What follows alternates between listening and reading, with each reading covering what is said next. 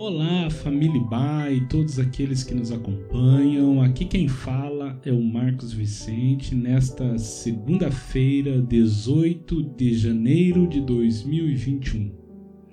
Continuaremos nossas devocionais sobre o tema Atitudes em favor de dias melhores. E durante essa semana falaremos sobre as escolhas que podemos fazer em favor de dias melhores. Vamos começar lendo o texto de Deuteronômio, capítulo 30, versos 19 e 20.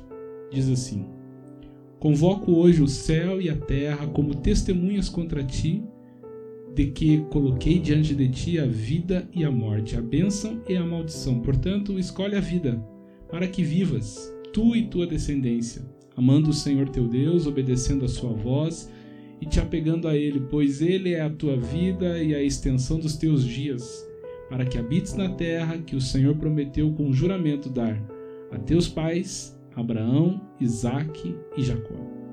Escolher nem sempre é fácil, ainda mais quando se guarda no fundo da alma um sentimento denominado de ansiedade. Se você se considera uma pessoa ansiosa, sabe muito bem do que estou falando. Saber que as nossas escolhas interferem diretamente em nossa vida torna muitas vezes algo simples em uma tormenta. Por exemplo, escolher uma roupa para ir a uma festa, igreja e até mesmo ao parque pode se tornar algo extremamente doloroso, não pela escassez ou combinação, mas pela dúvida e preocupação do que os outros vão pensar a seu respeito. Esse sentimento nos escraviza e impossibilita de decidir com tranquilidade. É comum, nesses casos, pedirmos a opinião de alguém que esteja próximo a nós e em quem confiamos. Mas existem escolhas que vão muito além das que falei aqui. Há escolhas que nos mostrarão quem somos, demonstrando nosso caráter, nossa forma de ser e interagir com as pessoas. O texto que lemos de Deuteronômio nos mostra um momento assim na vida dos israelitas, ainda nômades no deserto, mas próximos de herdar a terra prometida por Deus a eles. Deus os convida a fazerem escolhas: vida ou morte, bênção ou maldição. Acredito que essa escolha é muito fácil de se fazer. Penso que não hesitaríamos em escolher. Mas essa não é uma escolha tão fácil quanto parece. O problema aqui é o que se tem de fazer para confirmar essa escolha, para que vivas tu e a tua descendência amando o Senhor teu Deus, obedecendo a sua voz e te apegando a Ele, pois Ele é a tua vida e a extensão dos teus dias, diz o texto. Amar e obedecer nem sempre é uma escolha fácil.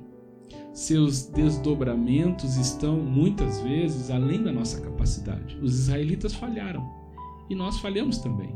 Dizemos que Deus é Senhor, mas muitas vezes é, o Senhor é a nossa ansiedade, que faz com que tomemos decisões sem consultá-lo.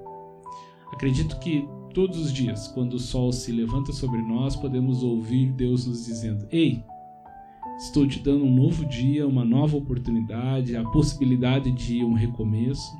Escolhe a vida para que vivas, tu e a tua descendência, amando ao Senhor teu Deus, obedecendo a sua voz e te apegando a Ele, pois Ele é a tua vida e a extensão dos teus dias.